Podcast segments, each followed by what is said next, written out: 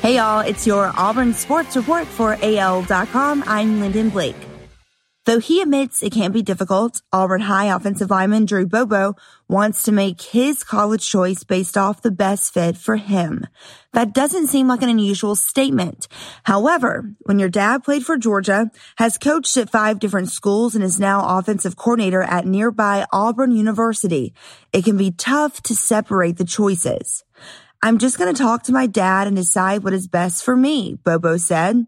He said, I know that I don't need to make a decision based on where he is or where he played.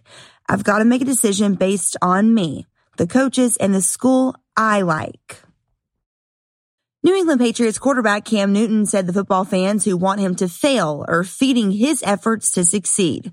The former Auburn All-American's private quarterback coach, George Whitfield Jr., posted a short interview on his Instagram live feed this week during which Newton talked about how he deals with haters. He said, simple, feed your focus, feed it. If the hate ain't in my focus, I don't feed it. I feed off of it, but I don't feed it. Good advice. The final hours are ticking away until college athletes are allowed to be paid for their name, image, and likeness. An Alabama state law signed into law in April will take effect Thursday, along with similar legislation in several other states. And the NCAA is expected Wednesday to suspend its rules, preventing athletes from being paid. In anticipation of the change, Alabama's athletics department on Tuesday released a list of guidelines for its players and fans. Here are some of the highlights. Employees of the university cannot arrange sponsorship deals for athletes, but the athletes can hire professional agents to negotiate the deals, but those agents may not yet negotiate future playing contracts.